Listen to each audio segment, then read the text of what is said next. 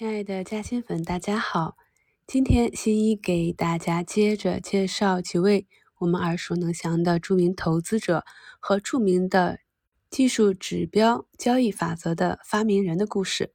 我们都知道著名的做空大师乔治·索罗斯，他于一九三零年八月十二日生于匈牙利，美国著名的企业家、投资家和慈善家。在他的投资生涯里，曾在一九九二年买空英镑。获得十亿美元的收益，又在二零一二年做空日元，获利至少十亿美元。其掌管的基金管理公司规模达到数百亿美元。然而，这样一位做空大师，却在一九八七年做空日本的时候惨败。日本股市牛市从一九八七年一直持续到一九八九年。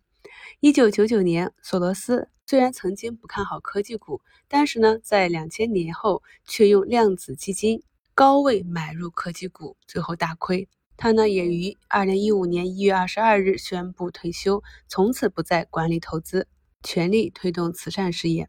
那么他失败的原因就是投机对赌，明明知道有风险，还要重仓投入啊！我们都听过海龟交易法则吧？期货大咖海龟交易法则的发明人查理德·丹尼斯，他呢可是从四百美元做到两亿美元，叱咤华尔街。但是呢，于一九七八年和一九八七年两年惨败，其基金亏损百分之五十，个人亏损超过百分之八十。一九八八年以后啊，管理基金宣布关闭，他没有再次崛起，并宣布金盆洗手，不再参与投机市场。江恩理论的发明人威廉·江恩有数据统计，一九零九年。江恩的交易技术开始引人注目，在其后的两百八十六次交易中，他只有二十二次亏损，成功率高达百分之九十二点三。江恩在那个时代赚取了五千多万美元，然而他去世后只留下几万美元和一套住宅。华尔街最伟大的操盘手杰西·利弗摩尔晚年也是破产自杀。著名的均线系统买入法发明者格兰碧，这个名字是不是也很熟悉啊？感兴趣的朋友可以去看一下这位美国投资专家格兰碧创造的八项法则，利用均线去进行买卖，判断趋势。然而呢，他最终也是以破产离开市场。我们在风云变幻的市场中，需要不断调整自己的策略，集百般武艺为一身，不断的调整自己的策略来适应这个市场。回顾二零二一年，我们的阶段投资策略是从四月到七月。参与锂电池一枚板块的单边上涨，以持股为主。